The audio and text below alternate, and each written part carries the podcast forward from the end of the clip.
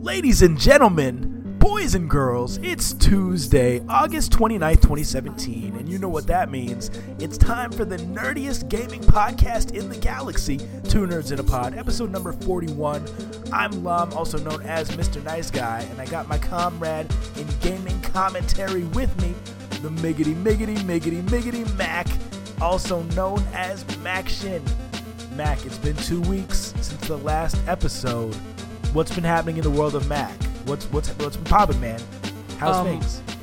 Well, I think we need to begin with the uh, return of the Mac once again. Return of the Mac. Mac. yeah. Dude, I was not expecting that. Well, I like to change it up every so often, especially for uh, for episode 40, right? Episode 41. Episode 41, even better. Yes, especially for episode 41. But uh, but yeah, I'm uh, I'm having a good day. I've had a great past couple of weeks. I mean, it's been a shame things haven't exactly uh, uh, worked out uh, for us last week to do the show, but uh, but you know, it's been it's been good. I, I can't really point to any specific things except for you know I'm I'm working currently on. I'm just gonna hold up Wow, Um, that's what's up. That's I'm working- what's up. I'm working through Mega Man 9 currently. With Yeah, so for those who those who are listening to this after the fact, you just held up a perler that you're working on. yes, of one of the Robot Masters from Mega Man 9. I'm actually doing all the Robot Masters from all the Mega Man uh, from all the Mega Man games 1 through 10 um, in the classic series using the Mega Man 7 and 8 demake versions for the sprites. So I've I've you know mentioned it and held a few of them up, but I'm getting close to the end, so I'm pretty darn excited. I'm excited. What are you gonna do with them? You're gonna just display them, or are you gonna um? I'm gonna give I'm gonna give them away. Um, I've uh, I've decided so. I've done a few like Perler giveaways on my own, you know, on my own Twitch channel, um, and I think I've figured out the perfect balance. So I'm going to raffle each set from each game off as its own thing. So like Mega Man 1, all 6 Robot Masters are going to go together. Mega Man 2, all 8 of those will go together and so on and so forth. But but um, because in a few of the previous ones I've like done giveaways and somebody has been like, "Oh, okay, well, I guess this is cool, but this isn't really the one I wanted." Ah. I'm only going to have people uh, you know, chime in for what they want. But also at the same time, I only want people who are like serious about that they want that perler to actually get in on it. So I'm gonna be like three dollar donation, and you tell me which perler set you want, and that's the drawing you're in for.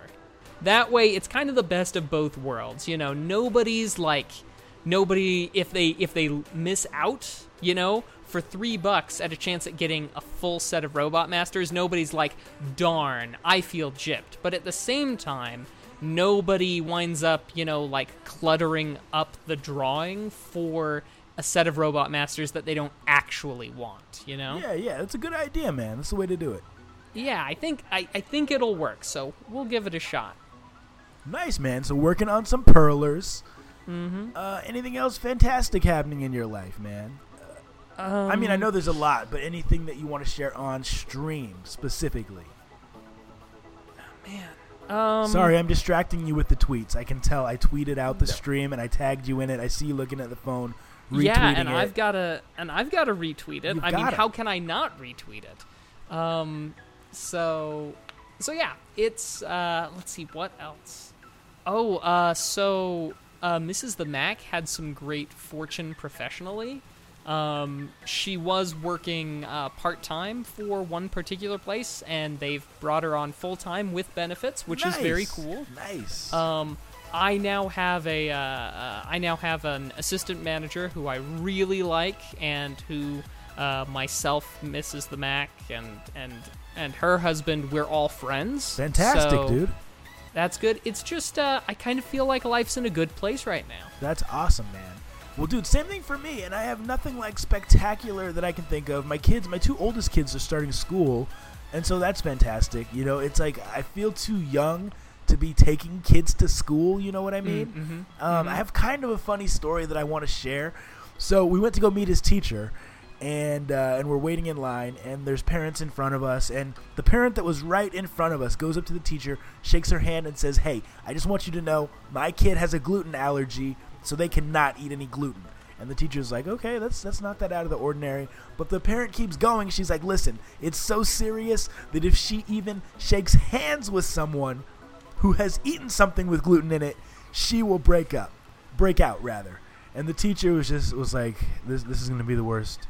School year ever. That's what the look on her face said. Uh-huh. And there was a goldfish cracker on the ground. And the parent was like, like that goldfish cracker right there, you're going to have to make sure you keep those off the floor and away from my kid, or else she could go to the hospital. And I was like trying to keep a straight face, and I think the teacher was so mad. I mean, how, how are you going to do that as a teacher? I know this has nothing to do with video games, but I mean, that's, that's, ah, I feel like if your kid is that that sensitive to gluten, maybe they should just be homeschooled. Maybe they should just be in a bubble forever. Uh, and so I think that teacher is going to retire uh, before the end of this school year just because that's a very stressful situation. But as far as gaming stuff goes, uh, I'm super hyped for Destiny. Uh, I'm, I'm really excited for that. And I picked up this week, as far as nerdy stuff goes, Guardians of the Galaxy 2 3D 4K set Steelbook. Very hard to find. Picked up that bad boy at Best Buy got very lucky. Uh, shout out to Best Buy in Orland Park, Illinois. Best Best Buy I've ever been to. That was one of the highlights of my week. And Mac, on that note, I say we do what we do best, and we hop right into the news. Absolutely, Mr. Nice Guy. Can I start the news off? I know of this is irregular. you can. All right, I wanted to just put on everybody's radar a little thing called do do do do, um, The Walking Dead: Our World. I hope you weren't going to talk about. It. No, I was not. I read about it, but it's all you, man. Okay, so it is an augmented reality game, very much in the same line with things such as Pokemon Go and whatever those other games are. But the idea is that it'll be uh, it'll be augmented reality. You strap your phone to your face, and then you go ahead and fight zombies, which I have been waiting for for so long, so very long. Um, I ages ago had this plan to build an indoor shooting area where instead of shooting like an actual gun you shot like uh, you shot like airsoft Yeah, or yeah, yeah. whatever Yep. but the idea was you would have this platform and there would be tracks um, you know going out like spokes from a wheel and on these tracks at the far end would be these zombies and the only way to halt the progression of this silhouette silhouette of a zombie would be to hit a spot in its head that was actually on a spinner with a Okay, I feel um, you. I got you. Yeah, yeah. So basically the the goal would be you would start up the simulation with you'd pick the speed of the zombies how bad the infestation is and then you would have to hold out as long as you could with your ammunition prioritizing targets coming from all 360 degrees um, and of course only a headshot would stop them Ammo management is ammo management is crucial in a Yeah. zombie apocalypse. and and then you would just do that until you you know couldn't do it any anymore and i thought this would be a fantastic game well apparently this game is kind of shooting for very similar things. You'll be able to do it you know in parks in wherever. You'll probably have your usual run-of-the-mill little bluetooth controller to uh, to activate it. But they've just done a little bit of talking about it and also mentioned that you'll be able to play with uh, um, uh, eh, the promotional materials seem to indicate that you'll be able to play with other people playing the same game, fighting against the same horde. But that's just sort of an implication from the promotional material, and we all know we can't take that too heavily. Now, it's my understanding that this is going to be kind of like a Pokemon Go esque game. Is that right? It does seem to be that way. And that's hilarious to me because the premise of people wearing a smartphone over their eyes in public killing zombies is just going to be hilarious. You know, for people Yes. see, who see them and have no idea what's happening. Uh, yes, it will be. It will be a little bit more silly than than just holding it in your hand and catching Pokemon. Um, actually, quite a bit more silly. Yes, I will admit. But hey, I am willing to do it for the zombies. Me too. Do it for the zombies. That should be a hashtag. Hashtag do it for Do the it zombies. for the zombies. Put it in the chat. Yeah. Good stuff, man. Anything else on that game uh, that we wanted to report on? I think it's a fascinating idea. Um, nothing aside from that. That's pretty much where we stand That's pretty. thus far. Details, I'll uh, keep you updated as they come out because you know I'll be following this one. yeah, no price point or anything like that for this one yet, is there? Nope. Probably, I'm gonna guess free to play with microtransactions. That seems to be the theme of these types of games lately. So we'll see what happens. Uh, got a news story here from Game Rant, you guys. Uh, it says the PlayStation Plus free games for September may have leaked ahead of their scheduled announcement tomorrow. Folks online have spotted a Facebook advertisement that shows the free games as Infamous Second Son and Child of Light. Some, like the folks at WWG, even managed to take a screenshot as proof of their discovery. Shortly after the news spread, however, people began reporting that the sites reporting that the sites the ads originally linked have gone dead. This could indicate their authenticity if Sony pulled these ads because they went live too early. If the ads turn out to be the real deal, then PlayStation users can look forward to two solid titles in September. Infamous Second Son is the third game in the franchise, blah blah blah. I'm not going to read all about that. Uh, Mac, I know you haven't played Infamous Second Son, but I believe Child of Light is a Steam title. Uh, did you ever It get to play that one? Did you ever? I haven't played Child of Light, but I do actually have the soundtrack because that soundtrack is fantastic. Is it really? So, yeah, I've heard the music. It's a great soundtrack. I mean, it's kind of right up there with uh, uh, uh what is it? Nier aut- Nier Automata. right? Because well, Automata's the most recent one, but the one before that was just Nier, right? I believe so. Yeah. Yeah, okay. I'm pretty sure that just plain Nier was was a fantastic soundtrack, but Child of Light was still pretty darn good too. I put it up there with that. Now I believe, and you guys can correct me if I'm wrong in the chat. By the way, welcome for be- welcome here, and thank you for being here. All those of you here who are here for episode 41, we're 41% of the way to 100 episodes. Um, you guys can let me know. I believe that Child of Light is a spiritual successor to Bastion. I could be wrong. Um, but Bastion is one of the best indie games I've ever played, and I think I have Child of Light already on my PS4. Uh, so I really need to jump into it and just check it out. Did you play Bastion Mac back in the day? Oh yeah. Back by back in the day, I mean earlier this summer, yes. well, oh, dude, that sweet, sweet it. narration. Dude, that's what I was gonna say. The narrator's voice was epic. Like people always talk about Morgan Freeman reading him a bedtime story. I don't know who the narrator is for Bastion, but that dude has a voice, man. Like he made The the, game engaging. It was fantastic. Mm-hmm. The kid rages out for a while. Sometimes you just gotta let those demons out. Yeah, man. It was like listening Really to good. like a western, sophisticated game. I don't even know how to put it into words. It was a fantastic game. I really liked it a lot. Anyway, guys, those are potentially our PS Plus titles. I, I think I already have both of them, but that's okay. Uh, moving on, you guys, and we're going to talk a little bit about Xbox One now and a little bit later. Um, but this is from Game Rant as well. It says, with Crackdown 3 being delayed and with Scalebound canceled altogether, many fans and critics have raised concerns about the upcoming lineup of Xbox One exclusives or the lack thereof.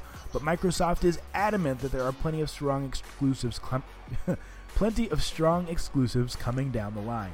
In an interview at Gamescom 2017, the head of Xbox Games Marketing, Aaron Greenberg, revealed that Microsoft has, quote, so many big exclusives, and Xbox One fans can expect, quote, all different types of games, all great exclusives.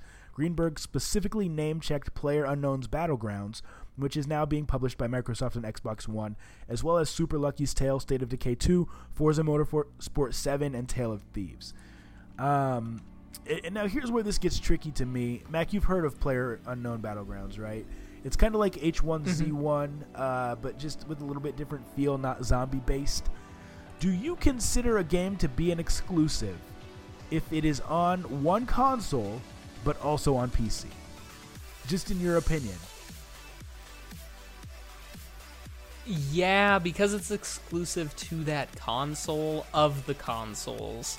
I kind of, you know, and blame it on my my whole PC master race attitude, but I kind of have that whole the consoles are here and PC is over here, so I think that that's probably a bit of a stretch for most people, but for me, yeah, I'll let I I'll allow it. You'll allow it. He'll allow it. Mac the judge will allow it. I'm, I want to know your guys' opinions in the chat. Let me know what you think. If a game is exclusive to Xbox or exclusive to PlayStation, but it also exists on the PC, do you consider that game to be an exclusive? I personally don't. Uh, because I think that a lot of gamers, I mean, I get that there's the PC Master Race thing, but I think that more and more we have gamers who also own a PC that's capable of running these titles, right? And if they're going to play competitive, where are they going to play, right? They're not going to play on Xbox, they're going to play on PC. So, where esports are so prevalent now, they're so popular, I feel like for a game that has esports potential to truly be an exclusive, it has to either be only on the console or only on the PC. Because you can't say, hey, we got this on Xbox, it's only on Xbox. Oh, but if you want to play esports, everyone's on PC for that. And then still say that the game is exclusive. Does that make sense, Mac? Mm-hmm. Yeah. No, I I, I think I Not that you have to agree. I just want to make sure that I got that point across. Yeah. No, I can see where you're coming from. Um, because I mean, not like, let's see, Last of Us is still play, PlayStation exclusive, right? Absolutely, yeah. Yeah, so that's definitely an exclusive. And I mean, I, I can see on the one hand, yeah, I'm just like, uh, well, it's exclusive amongst the consoles. Right. Um, and then of course there's the the whole timed exclusive things, where it's like this this particular group of consoles or this particular console gets it before everyone else. But then that's not really exclusive, I don't think. I especially think in that case, there is no question in my mind. A timed exclusive is not an exclusive. Um, I agree. But that's just my take on it. And the thing is, too, is they're saying it's exclusive to Xbox, but it is currently on PC and has not come out for Xbox yet. So I don't know. To me, and yeah, it's in beta. I PC get exclusive? Woo. that. Anyway, that's enough of that rant about exclusivity. Um, what did people say in the chat? I want to see if anyone commented or if people were quiet on that. Uh, they're saying that is what's called a console exclusive. To say otherwise is false marketing. Hmm. Um, I'm not sure I understand that comment. Oh, they're saying that this is a console exclusive, but it's false marketing. I get it. Mm-hmm. Fair enough. Well, guys, we got some more news stories. Let's talk about Call of Duty for a little bit because I want to talk about betas in general and, and how we feel about them. Um, they just had a beta weekend for Call of Duty uh, World War II, which is coming out in November. And then additionally, there will be another Call of Duty beta on September 1st. This article is on GameSpot. It says the Call of Duty World War II beta's first weekend has come to an end. Now, developer Sledgehammer Games has spoken up to thank fans for participating in what the studio called a, quote, extremely helpful beta testing process. As part of this, Sledgehammer posted a rundown of some of the key action items it's looking to address before the beta's second weekend, which begins on September 1st. Now, I want here before I read what some of these errors are that they're going to address, I want to get people's opinion on if you think these errors. Well, let me just read them first. I don't want to lead people to think a certain way. Um, here's one of them. It says some players reported seeing an error message that said servers were down when they weren't. There's also a bug where you select unlock and equip for an item, but it only unlocks and does not equip. Additionally, Sledgehammer said it's looking to do some fine tuning on the game's audio and hit marker audio, adding that the NPC callouts for enemy positions need some addressing. Additionally, Sledgehammer released a list of features and adjustments it hopes to make to Call of Duty World War II in time for the game's launch in November or later. Um, changing the scores required to win team deathmatch and the number of domination kills and and things like this. Um, I want to get. I'm going to give my opinion on this, and then anyone who wants to, Mac, you can chime in. To me, a beta. I don't know. A, a beta should not be a bug test, right? A, Mhm. a beta should be an opportunity to see what guns are overpowered, you know, to make sure that things are running smoothly, potentially even to check the server stress that happens when you have thousands and thousands of people playing your game. It shouldn't be something that that gives uh, input on stuff that could have been troubleshooted or I guess troubleshot in house. And I feel like that's what's happening here. I feel like they let people play the game and now they're just saying, "Oh, there's all these bugs that they should have realized on their own when they were testing the game in house." That's my thought on it. Um, I don't know if anyone agrees or disagrees with that, or, or Mac, if you have any stance on betas. If not, that's totally cool. But that's that's just how I feel about it. I feel like if changes are going to be made as a result of a beta, it should be to make the game more esports friendly and flow better. That's my stance. And no one in the chat. Oh wait, someone says COD pre-orders and sales numbers. Blah blah blah. Man, y'all are just hating on Call of Duty and not answering the question, and that's totally cool. That's totally cool. Mac, I know you're not a console guy, so I won't put you on the spot with this. Um, we got some more news though, and we got some more some more fascinating news. We got uh, we got some stuff about Nin- Actually, let's read this one first. We got we got a Marvel news story. Everybody loves Marvel. This is a nerd podcast. Um, it says, and this is on Game Rant as well. It says on the video game side, Marvel Comics has been quite busy as they help prepare to launch Marvel vs. Capcom Infinite next month, and are continuing projects set to release in 2018, like Spider-Man for PlayStation 4 and the still secret Avengers collaboration with Square Enix. It would appear Marvel isn't done, as there isn't done there, as the company has just filed a new trademark for its popular Secret Wars storyline. While trademarks are nothing new to companies like Marvel, fans took notice back on August 18th when the phase when the phrase Secret Wars was officially filed with the US Patent and Trademark Office. While this trademark what made this trademark even more interesting is that it's intended for computer and online games, not comics. There's a lot of potential places Marvel could go with this story heavy event, from a standalone game to DLC for a title like Lego Marvel Superheroes 2. Mac, favorite superhero, man.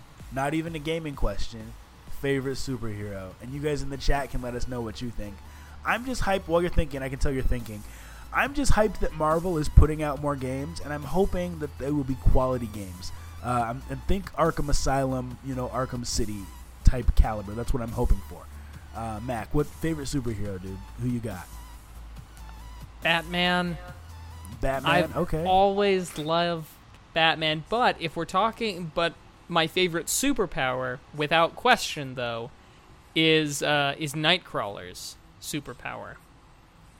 I would be thrilled if I could have Nightcrawler's superpower of teleportation, even limited distance teleportation. You know, line of sight like he does.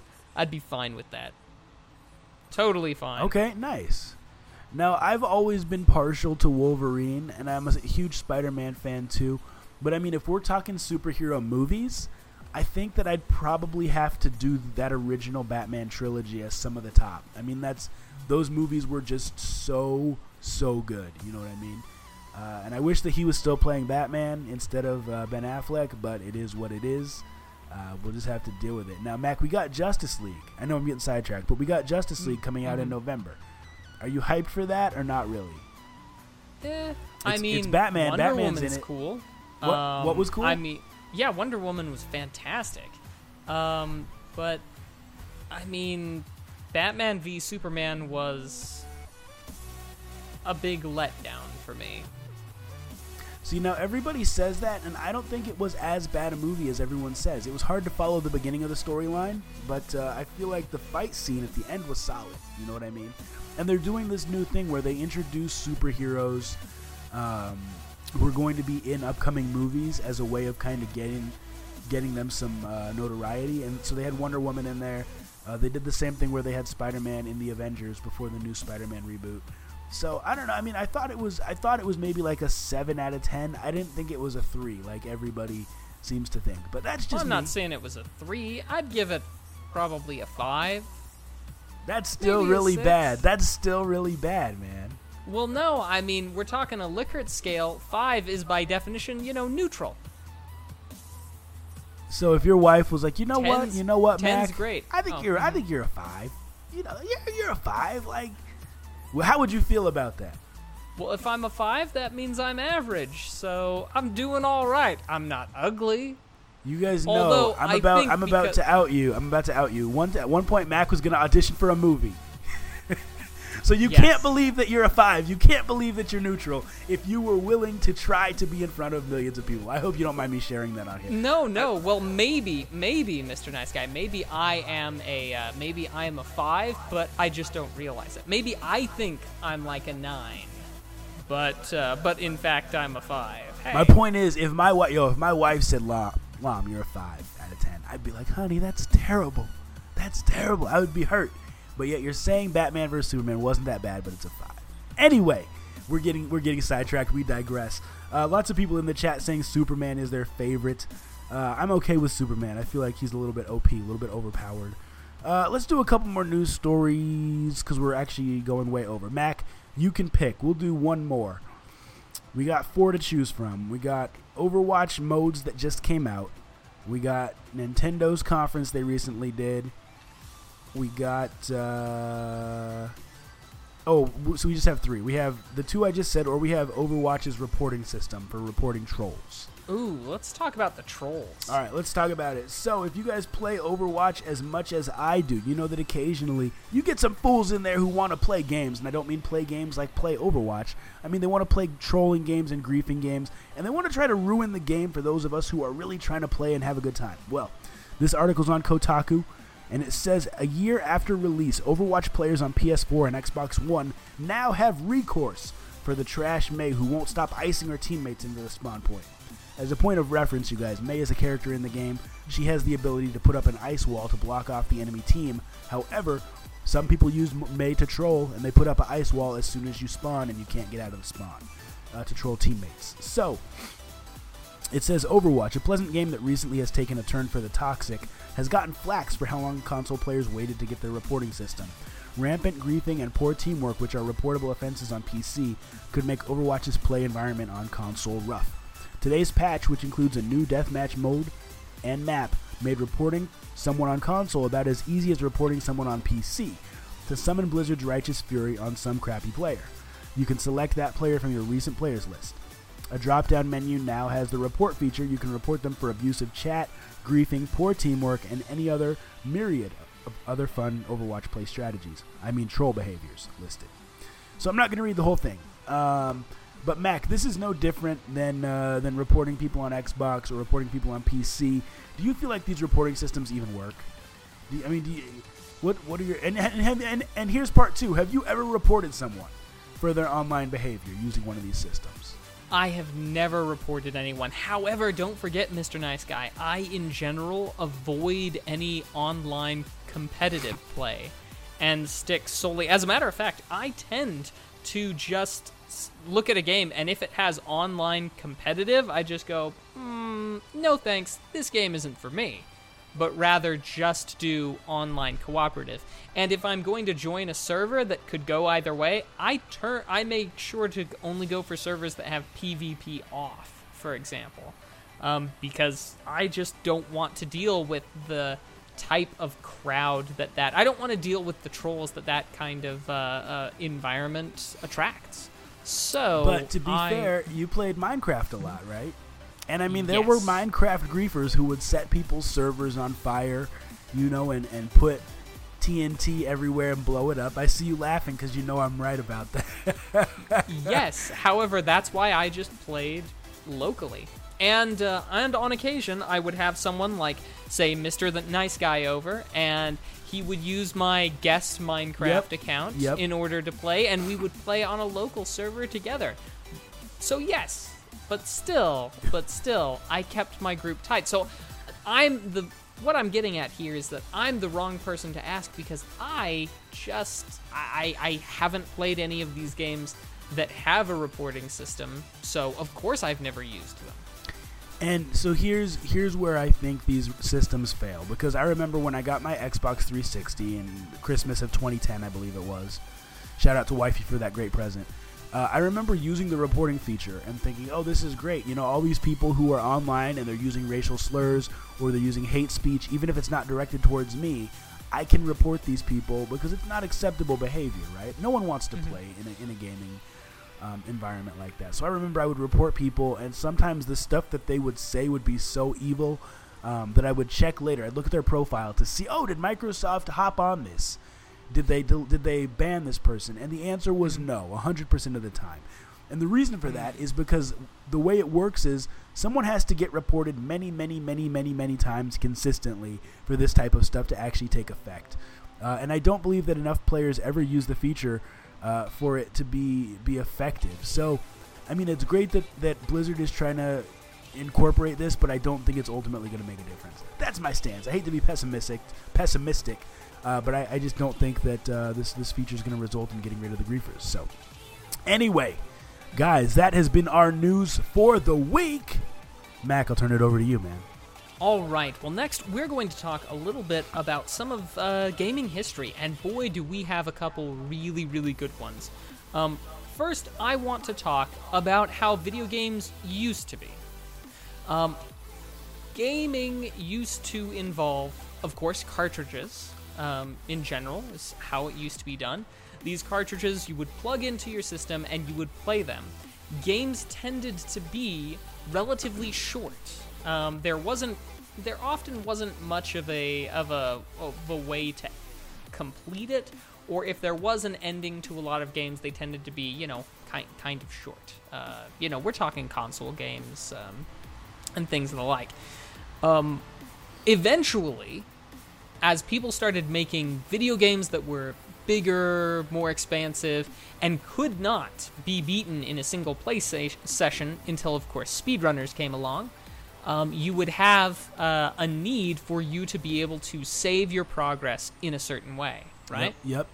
So, what I'm referring to is passwords, is how we used to do that. Um, that was kind of the early way because cartridges often didn't have a way for you to save um, your progress on the cartridge, and uh, and older consoles didn't really have a way for you to save um, to say an external memory card or anything like that that we would come to know later on. So, this year, or I should say this week, in years past, we saw The Legend of Zelda, the first one, the gold cartridge, which included Yes. a battery that permitted saving. And this was huge. This was huge because previous to this point in time, what we had to do was we either had to rely on passwords or we had to just rely on trying to get through the game in one sitting. Or maybe, Mr. Nice Guy, tell me if you, like me, did this, have done this on occasion, but left the console paused but turned on all night so that you could get back to it in the morning I or maybe get back to it after school. All the time I did it. Absolutely. Yes, and now saving is ubiquitous. There's there's nothing that we you know that we really can save at many different points. Sometimes if you're emulating a system, you can even save at any time you darn well please with save states. But up until the Legend of Zelda, which was the first to implement this uh, this battery-based saving on the cartridge, that was basically all we could do. So this week we saw a huge, I, I would say this is a turning point in video games the ability to save, which allowed us to expand our horizons and make bigger and, uh, and more dynamic games as we could save our story, our character in there, and name them cool things like Lonk. Or Link, or Mac, or whatever we wanted to name the character, and it'd be saved Doo doo it face. was awesome. Doo doo face. And how. So we owe that to this past week in gaming. But that's not all, Mr. Nice Guy. We have something else. There's I more? think there but wait, there's more. Something else that is revolutionary in gaming history as well. And that happens to be a little title. Maybe you haven't heard of it. I mean, it's pretty obscure. GoldenEye uh, 64. Fantastic game. Fant- You've heard of it. I've heard of it. Yeah, I think. Oh, okay. I think. I played it once or twice. Yeah, played it once or twice. You know, I, I get that a lot. People tend to say things, hey, remember GoldenEye? Someone will be like, oh, yeah, I remember hearing something about that. Well, in 1997, August 25th, 1997, that game was released in the US. Um, of course, it also was a cartridge based game, but, uh, but what was really fun about this is not only did it have saves, but it had most notably the multiplayer competitive play, couch competitive play. Now, correct me if I'm wrong. Remember, I didn't have a 64, so I was at the mercy of my friends who had Nintendo 64s. But there wasn't. Was there a cooperative No. as well? No, it was just competitive. Yep. Okay, okay. So you could play with up to four people in split screen mode on uh, on um, uh, on GoldenEye uh, 64 as James Bond, as Odd Job, as uh, Boris? Trevelyan, as Boris. Um, you could play as all these different characters and uh, and go head to head on these maps that were fantastic. Um, and shoot these guns that were great. Of course, everybody always tried to run for the golden gun, which was a one one shot KO, if I recall properly. Correct. But right there, that was kind of. I don't believe it was the first game that had competitive uh, that had local competitive play, but it was really where it got where local competitive play got its start, where that started being a big thing. People started having not quite uh, well because computers had had land LAN parties before, but this was really sort of the big entrant in uh, in console for console's own type of LAN party. Uh, they they're them coming into their own. I know that I have completely butchered like every word I tried to say there, but that's just how excited I am about this, Mr. Nice Guy. I mean, this has been a big week for gaming history. We owe so many, uh, so many uh, innovations uh, to the releases that we've seen in this past week in years that have gone before. So, a fantastic week for gaming history. It's true, and you know we were going to talk about the SNES Classic in gaming news. We didn't quite get to it, but speaking of GoldenEye, if they eventually do release the N64 Classic, like that's one console that I really actually do want. You know what I mean? Um, if there's a way where I can actually like bring back the concept of playing GoldenEye and have friends over and connect the HDMI to the TV or the projector or whatever, dude, that is like it, it has to happen and to me, the N64, because it was the first console, um, at least on the Nintendo side, to have four player. Uh, other than I guess with the, the SNES, you could buy like a multi tap or whatever it was called to play with four people. But uh, like I'd have to have it because I mean you have GoldenEye, you have Gauntlet Legends, you have Diddy Kong Racing, you have Super Mario Kart 64, I mean, and then in addition to that, all the awesome single player games, you know, the Mario 64s, um, the Legend of Zeldas that were on there. Um, mm-hmm. You know, you got Tony Hawk, which I guess is multiplayer as well. But, like, that's a console that I'd have to have. And, and GoldenEye is a big reason why. Now, Mac, I don't know if you ever played it, but on the Wii, they did do a GoldenEye remake. Uh, and it was it was okay, you know what I mean, for a Wii first-person shooter. Uh, it didn't live up to the original, but it was still a fantastic game, and uh, and I hope that they do something like that again on the Switch. I would love to play that. I know that there was a GoldenEye Source. That's that on was, PC. uh, yeah. On PC, yeah. Uh, but that's that's about all. Now, I I mean, it's not that I didn't play GoldenEye 64. It's just that you know, lack of access to a um, uh, to a uh, to a Nintendo 64 made it difficult for me. Yeah, totally understandable. Well, nice. Anything else awesome come out this week uh, in gaming history? Um, you know, nothing as awesome as we've already discussed. So I think we'll uh, so I think we'll leave it there for now. Okay, fantastic. Well, guys, we'll keep things moving. Once again, welcome to the podcast. If you are here live, this is Two Nerds in a Pod, episode number 41, the nerdiest gaming podcast in the galaxy. Uh, and the next segment of our show is a segment we like to call the viewer question of the week. Week. Week. A segment of the show where you ask a question and we answer it, sometimes in a silly way, sometimes in a serious way. Uh, but always we answer the question. So, this week's question, once again, comes from Galvatron. And this is like a very, very narrow question that I almost don't know how to answer, but we're going to try to tackle it anyway. Um, and I may alter it a little bit, Galvatron, because you're here live, just to make it a little bit more uh, more relevant. Um, but here's the question. He says Crackdown 3 is pushed to 2018.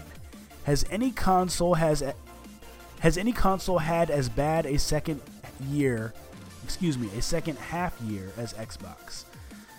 Uh, and and I mean that's a that like that's such a specific question.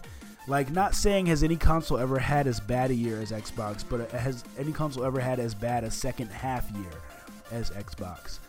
Um, and I mean, I'd really have to like dig deep into the archives to remember what games were released when. I didn't quite have time to research this. Mac, I can talk for a little bit about this unless you have an answer that you're. Yeah, see, cause I, that's me either, dude. Because I, I really don't know. But I will say this: I would say, generally speaking, the first year that a console comes out, the second half of the year is is terrible. Um, consoles, I mean, they come out at different times. A lot of times it's holiday. Um, so I guess that is the second half of the year. But but the following year, after a console has come out, usually there's maybe one or two games, but there's not a lot of exclusives and not a lot of system sellers because when they put out the game at release, the console at release, that's when they put out one or two big titles to get people to buy it, and then they kind of make you wait for a little bit and they put out some indie stuff. Um, we're kind of seeing it with Nintendo right now, in that they put out Legend of Zelda, they put out. Uh, they put out um, Mario Kart, which to me was awesome because I didn't have a Wii U, even though it's a Wii U remake. And then now we're seeing a lot of indies. You know, we're seeing games like Sonic that are not even exclusives. Um, we are seeing some exclusives like Splatoon and ARMS. If that's your cup of tea, it's not mine personally. Um, but we're not seeing Nintendo really killing it. Now, to be fair, supposedly Mario is going to come out, um, and we have things like Xenoblade Chronicles and Monster Hunter on the horizon. Um, but up until now, the, the Switch is not having that good a year. But your question was about Xbox specifically. Um, and I will acknowledge that they're having a terrible year. Part of the reason that I think their year is so terrible is because they've put everything into the Xbox One X that's going to come out um, in, uh, I think, in November. Uh, but they put all their their money into that basket of making the console and didn't put any money into or any investments into making games to sell the console. So um, I would go with you and, and say, yeah, this probably is the worst second half of a year that any console has had because they simply don't have exclusives. Last point, and then I'll stop talking. Uh, we read the article in Gaming News where the guy said they have 12, or excuse me, over the next 12 months, they have many exclusives coming out. One of them was Project Underknown Battlegrounds. Um, there were some others to me that's not enough. You need to have the, the software when your consoles are coming out especially when you're releasing an upgrade in the one x to a console that has already sold poorly. So i'm with you xbox is sucking right now. That's what i gotta say about it. And max should we leave it at that this week? It, it could be a nice guy monologue. It, like it's such a specific question that i think it's kind of hard to answer uh, well, certainly for me, so I am all in favor of leaving that as a nice dialogue. Let's do that. Guys, you can submit those viewer questions to us at Two Nerds in a Pod on, uh, on Twitter or Two Nerds in a Podcast at gmail.com. Before the show, Mac, it's all you, man. All right. Well, this next segment we call Kick or Kick Start. Remember, you're going to get a chance to put your input into this segment. I will uh, put a Kickstarter um, link to it in the chat so that you can have a look. Those of you who are here live, we will talk about this Kickstarter, some of the virtues, some of the vices, and at the end, we will say whether we think this should be kicked out of here or whether we think it's got potential and should be kick-started. And at the end, we will encourage you to say whether you think it should be kicked or kick-started. So we'll start. We'll uh, do the initiative, or I should say, initiative, on Kickstarter. I've uh, put the link in there. So now this is from in in Delve Studios, right?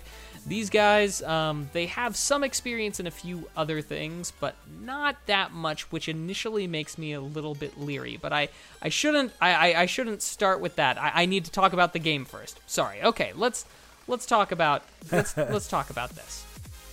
Okay, so initiative is essentially um, a sort of more modern take on uh, was it uh, Sid Meier's um, Civilization Alpha Centauri? Oh, I want to say where um, in this particular game, the point of it is to try and build up uh, build up science and technology on Earth and get 200 and uh, sorry 2500 colonists on mars. Um, have two uh, 2500 colonists on mars survive. So that involves um, r&d on earth uh, building the materials and the, the ships to take people to mars um, building the colonies on mars that are self-sustaining and sufficient. Um, a lot of the emphasis in the Kickstarter places that not just th- this isn't just going to be a sort of uh, you know who can build the fastest and fire the rockets off there, but that you can um, actively take parts to you know uh, sabotage the other players. This will have an option for playing uh, competitively with multiple players online or playing against AI, where you can poach some of the best uh, scientific minds. So go ahead and steal Wernher von Braun from somebody uh, from from the Germans, basically. Um, also, you can actually do sabotage and sabotage other um, civilizations, if you will. Maybe I shouldn't say civilization too much uh, because of the whole uh, parallels that one Yeah, might draw. yeah, Um, but uh, but yeah, but the point is to get them there. You can pick up people who are, you know, uh, you can pick up uh, uh, people for your programs who are have things like uh, maybe they're very loyal, maybe they're very creative, uh, but not very organized. That creates problems within uh, within teams that maybe you can overcome, or maybe it winds up, you know, not working so well. What's the point of having a really creative person heading up the, uh, you know, heading up the R and D if you know if it just creates strife? A lot of things that they're trying to um, that they're trying to point out are going to be a big deal for balancing. So, a lot of resource management, a lot of talent management, um, and a lot of uh, a lot of science and tech. Now, what I will say that does really attract me to this game is that they um, they talk a lot about having been enthusiasts, you know, um, astronomy and space enthusiasts for many years, and they specifically mention that they've had a lot of uh, let's see, here it is, um, how they've gone to conferences with at NASA. Um, with the JPL uh, chief of Engi- uh, chief of engineering, many other people talking about politics, about technology, and about things. Um, and as someone who's kind of a space enthusiast myself, I find this to be very, very cool. Um, you know, just people who aren't really PhDs or masters and things, but rather just enthusiasts and have a love for telling a, or wanting to tell a certain type of story and going for that. So, um, so yeah. A- a- anyway, I am a little bit concerned. Um, it is a very, very big project. Um, it's the first one that they're um, uh, now. They, I, I was a little bit too quick to judge, right? So they do have uh, people who have experience in AAA titles like Batman, Arkham Knight, Halo Five. Oh, really? and such. Yes, but what they don't really have is this is kind of uh, this is kind of the biggest project their studio has overtaken, and if I'm not mistaken, it's also the first project their studio has overtaken. They're asking for fifty-five thousand dollars on Kickstarter to get it uh, to get it uh, completed, and they're you know thirty percent of the way there. But I feel like their asking price for building a game of this uh, of this style um, is too low. Right. My concern is that we'll wind up, they will have kind of lowballed it, and if they don't wind up getting large amounts of capital, that they'll have difficulty being able to produce all these things in a um, in a way that is appealing and not bug ridden uh, with so little money on the line. And of course, it's not all about money, but really the money's going to let them dedicate the time to building this as they don't have to be focused on, you know, holding down a, another job. So, for myself, I am very cautiously optimistic. Um, I really want to love it, but at the end of the day, I feel like the asking price is so much lower than it ought to be for a game of this uh, for a game of this type. Um, even when we're just thinking about what it's going to take to have servers going that will you know that will handle the back end operations. I personally would have to say that I think I would kick it rather than kickstart, just because I think the goals to funding are a little too unrealistic. Yeah, I agree. And so I mean, when you when you do a Kickstarter, I get frustrated on both ends. I get frustrated with people who ask for too much money and they haven't put in mm-hmm. any groundwork, but also frustrated with people who have a good idea, right, or a good concept for a game and they, then they don't ask for enough. It results in one of two things. It results, like you said, in them putting out a game that's not fully fleshed out, that's not complete, and they had to cut corners because they didn't have the funds to finish it, or it just results in them not finishing the game at all. which is my biggest frustration with Kickstarter, is that there's no repercussions for people doing these products, collecting the money, getting it funded, and then not um, finishing the game or finishing the product. So um, I'm gonna say kick this just because it's not my thing. I, I don't like these types of games. And, uh, and and Mac, now I know you have one rule. Does this game violate your one rule, or does it? It uh, does. Okay. It does not have a playable demo, so I would have I would have advised, you know, even if it hit everything else, I would have been like, "Hey, this is a great project. Maybe you guys should kickstart it, but I'm going to kick it." But for me, I, you know, even before getting to the does it have a playable demo, it's still like their reach is exceeding their grasp, in my opinion. Now, to- so to be- I'd say kick it for that. To be fair, a lot of the games that we look at on here are indie games, or they're games that you know a playable demo makes sense. This game, it Mhm. sounds like it would need servers. So, do you kind of do you ever give a pass in your mind as you're looking at Kickstarters and you say, "Oh, well, this is a game that needs servers to run." So there's no way they can do a playable demo because they don't have the servers up. Like, do you ever give give games a pass? Is what I'm trying to say. That. Sometimes I do. Sometimes I do, and I say, well, you know, this can't be done. It's an MMORPG. Unless you've got everything, you know, they're not going to be able to have a playable demo until the beta, because that will be their playable demo. Will be the beta. Uh, but you know, and and this one doesn't get a pass on the playable demo on that count, uh, because it is supposed to have a single player, you know, a single player mode where you play against the AI.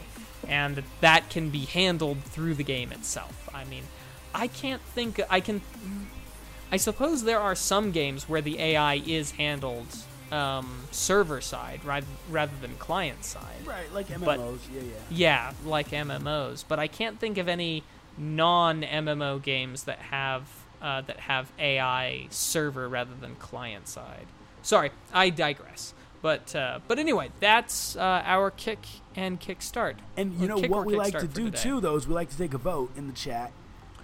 Uh, So Mhm. you guys can let us know what you think. If you think it should be kicked or kickstarted, uh, and we'll uh, we won't kick it or we won't put money in because neither of us thinks it's going to be something we like anyway. So, Mm-hmm. well, cool, Max. Should I go ahead and move on to our next? Absolutely, sir. Sweet guys, it's time for the main event. My favorite segment of the show. This is the Conor McGregor versus Floyd Mayweather segment of the show. The part that you've all been waiting for. Uh, this is our dummy of the week. A segment of the show where I talk about someone who did something stupid, idiotic, or downright dumb, and I make fun of them. And this week's story has a real, real dumb kid who did something stupid. This is on QNS.com. I've never heard of this news site before. But here's the article. This is from today.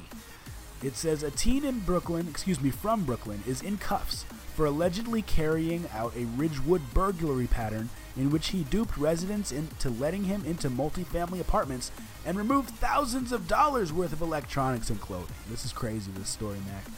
It says, according to the criminal complaints provided by the Queens District Attorney's Office, Rasheem Monroe, age 18, is being charged in four burglary attempts, two in the same building on the same night over a span of 10 days.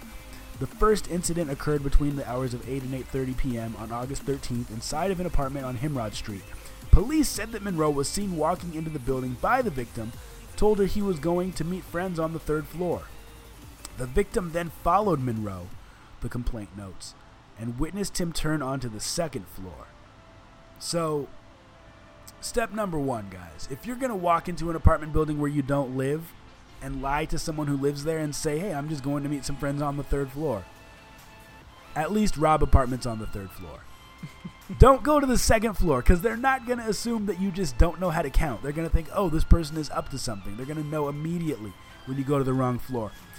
Uh, it goes on to say he turned on the second floor. It says, when she returned to her apartment later that night, cops added, she found it to be in disarray.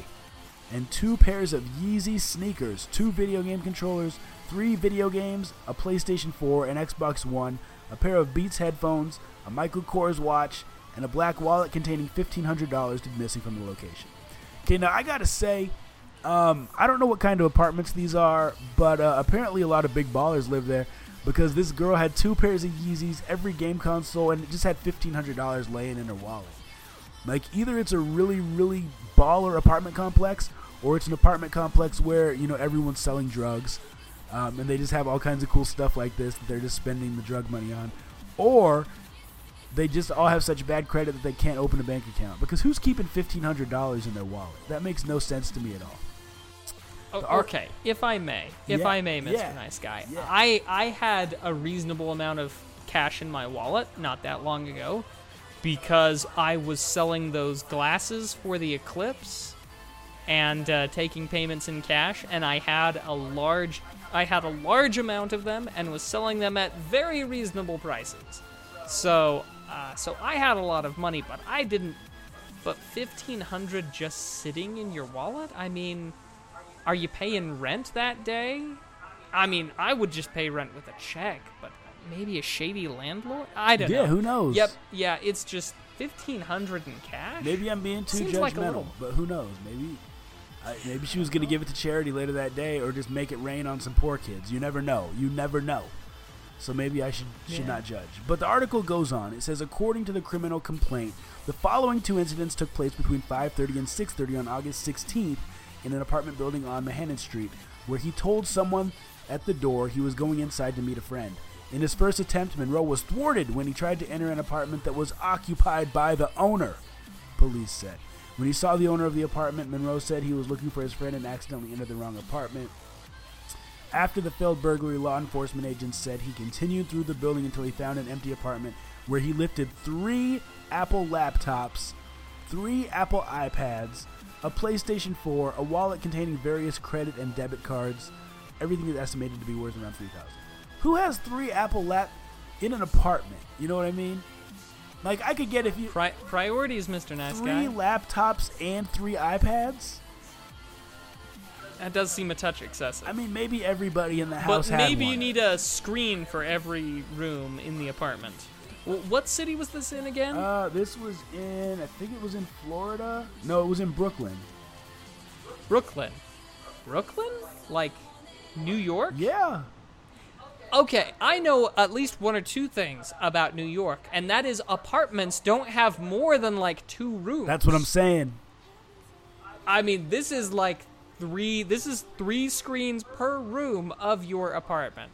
So okay, I mean, maybe then I can give a pass on the fifteen hundred in cash. Brooklyn landlords definitely shady. Cash only. Mm, yeah, I can see that. But, but that's a lot of lap. Although to be fair, with how high property values are, you really only can't afford to be in New York if you're really, really rich.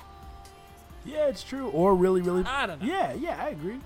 I mean, having having a, a Apple laptop in a New York apartment is like having a big screen because they're such small apartments.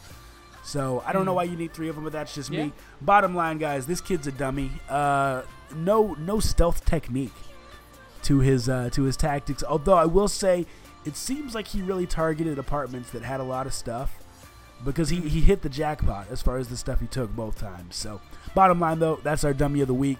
Don't steal. We don't condone that. Mac, back over to you. All right. Well, the last thing we want to do is talk about some legalese. Eagles. And so this is actually going to be fun because sometimes in a Two Nerds in a Pod episode, we get a chance to uh, look back on something that we had discussed previously. This is one of those situations where we've got a little bit of an update to something we've discussed in the past. Specifically, it's the lawsuit between Solid Oak Sketches and um, and Take Two, the makers of NBA 2K16. You may or may not recall that Solid Oak Sketches sued the makers of NBA 2K16 for the reproduction without licensing, aka copyright infringement, of their of the tattoo designs on the digital versions of LeBron James and Stephen Curry, as well as other uh, other athletes, other basketball players. So um, the case uh, now uh, they were going to start up this lawsuit. Uh, they did start it up uh, back in I want to say February. Uh, however, we've only recently gotten some more details because, of course, the case is now being heard in earnest. Um, so what's fun is now we know, even though we don't have a a, com- a uh, conclusion to the case, we do know what type of defense each side is going to go for, what they're going to, you know, work uh, work with. So on the one hand, we have Solid Oak and they're citing Esquibo v THQ, also known as the Mike Tyson face tattoo case. Um, this came about after the uh, the movie Hangover two, three, one of those. Hangover one too many is is really what I'm getting at. where um uh, where one of the characters gets a face tattoo identical to Mike Tyson's, um, and so uh, the case was settled. Uh, was it was eventually settled, but not before the judge that was hearing that case had um, had basically mentioned that uh, that tattoos were copyrightable, um, were a copyrightable form of art and expression.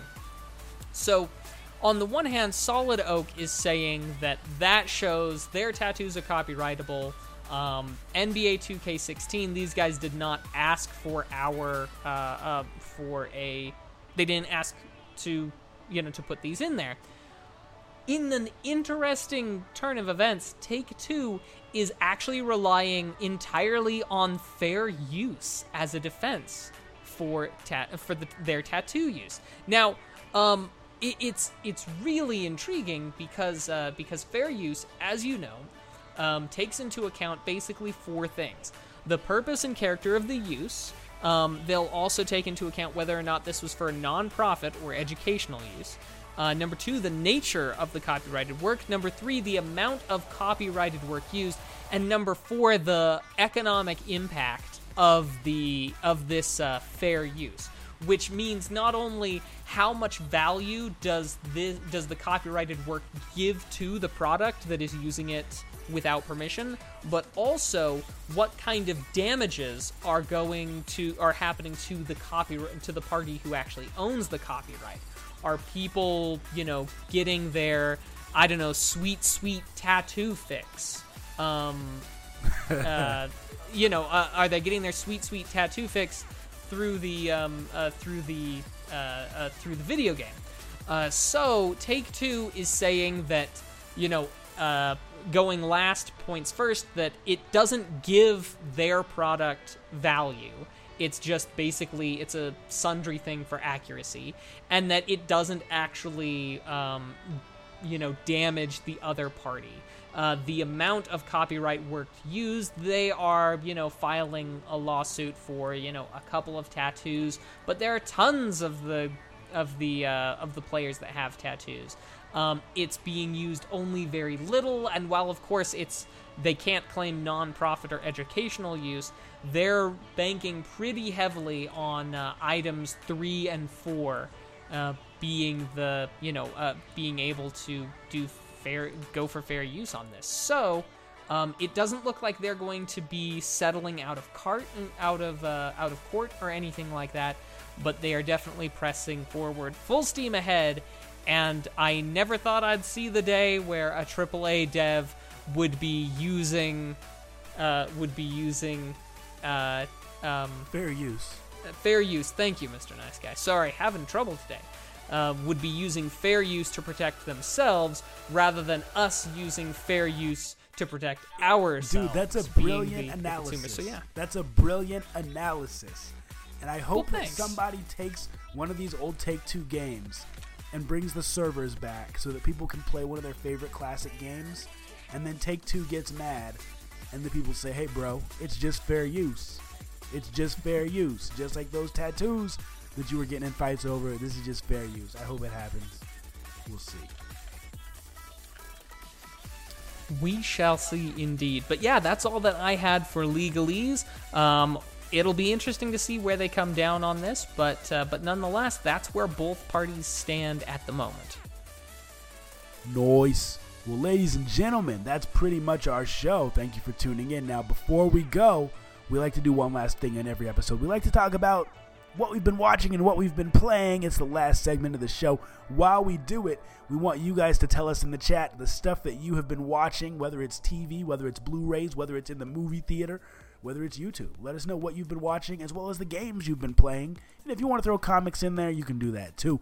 We're always looking for new nerdy stuff to check out. Mac, do you want to lead off this week, uh, or do you want me to lead off? No, no, I'll lead off. So I've been watching. Uh, I've been watching some uh, some Madam Secretary. Yes, I've been enjoying it. How far um, in are you? Oh, I'm only a few episodes in. Oh, okay, cool, cool.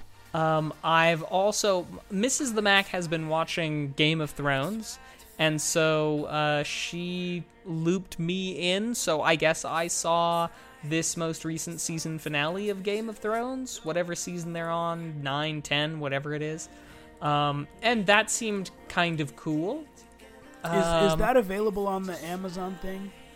Uh, I think so. We'll chat later. Maybe. Yeah, we'll chat later. Um, I have watched most of Amazon's The Tick, and uh, I'm enjoying it. Honestly, though, I'm a little bit disappointed. Um, I had hoped that there would be a little bit more on there than just six episodes, but hey, it is what it is. Uh, and that's pretty much all I've been watching. Um, as far as playing, I've played a little bit of uh, Don't Starve Together and been playing some. Uh, I- I've been using the Synergy mod on Half Life 2 to play Half Life 2 cooperatively with a friend who lives uh, nearby. So that's been kind of fun. Nice. Well, dude, I've been doing a lot of uh, of TV watching, not as much gaming. Now, my wife and I are watching Madam Secretary as well. And while I was, uh, while my wife was still in Utah on vacation, and I was back here working uh, for about a, a week or so because I came back early from vacation, um, she actually watched a bunch of Madam Secretary without me. So now she's having to watch it again uh, because that's not okay. So, so she's letting me get caught up with her, and and we laugh about that. But yeah, Mac, you're gonna love it as you get more into it. That's a solid show. Uh, anyway, I've been watching that, and like I said, I just picked up Guardians of the Galaxy 2 on on 3D Blu-ray. Watched it in 3D this past weekend. It's fantastic. I don't know if you've seen it, Mac. Uh, I have not. have you seen the original Guardians of the Galaxy? I did. And was underwhelmed, personally. Yeah, so if you were underwhelmed with the first one, you're going to be underwhelmed with this one as well, because it's more of the same. Uh, so you could save yourself a couple hours if that's not really your thing. Uh, what else have I been watching? Uh, Blacklist season two. I'm still on season two, uh, and I have not watched The Defenders yet. And I'm surprised, Mac, that that wasn't your very first first thing. Have you watched The Defenders? Uh, So, uh, Mrs. the Back and I got about halfway through the Defenders, and then we kind of had to stop because just life got crazy. So, we haven't finished Defenders yet. Although, I have to admit, we positively hated Danny Rand in Iron Fist, and he is just. He is just as much of a little whiny. Um, he's basically as mu- he's he's a child in Defenders, and he's always making these horrible decisions. And it's just so funny because everybody else is laughing at Danny Rand with you. And it's like, oh, yeah. I wonder though, is that is that a sign of him being a good actor, or is that a sign of, you know, like playing the character Mm-hmm. well, or is it a sign of that just bad writing? You know, I haven't watched Iron Fist yet. Uh, no, I think it's probably a sign of good writing. In um, I will point out that there is this one thing, right? There is a decision that Danny Rand makes, um, specifically on the advice or on the, uh, I guess yeah, on the advice of uh, of Luke Cage. Okay. And it is it is among all like among all like motivations of the characters to do a specific thing. Sure. I was like, I was really excited that a motivation to do something came out of not being forced to do something, but active conversation and not quite like a change of worldview, but like uh, a greater understanding of oneself from a conversation with another character. It was really sort of atypical for a superhero movie.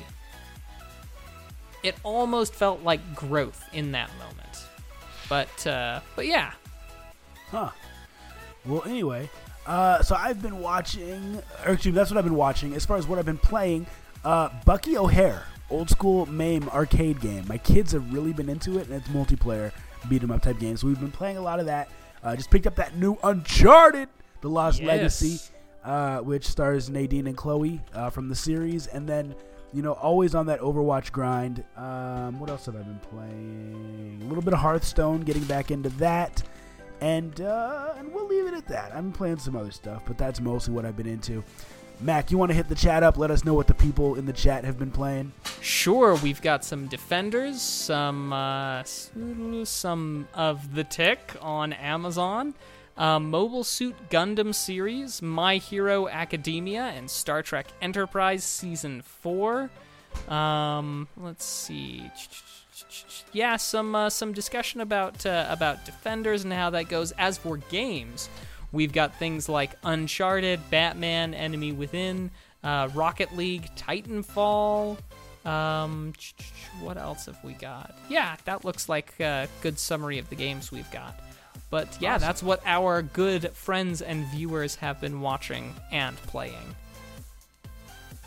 Awesome. Well, hey, thank you guys for tuning in. This has been episode number 41. I almost said almost 1T4. I don't know where that one came from. This has been episode number 41 of Two Nerds in a Pod. You guys really are the best viewers on Twitch. If you like the podcast, hit us up on iTunes. All the episodes are up on there. And uh, just search for Two Nerds in a Pod. Leave a rating if you enjoy it. Share it with your friends. Like, subscribe, tweet it out, do all that good stuff. We do this every single Tuesday, except when I'm on work, vacation, or out of out of town, or Mac is sick.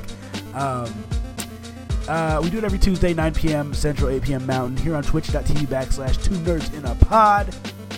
We'll see you next week. Keep it nerdy, kids. Deuces.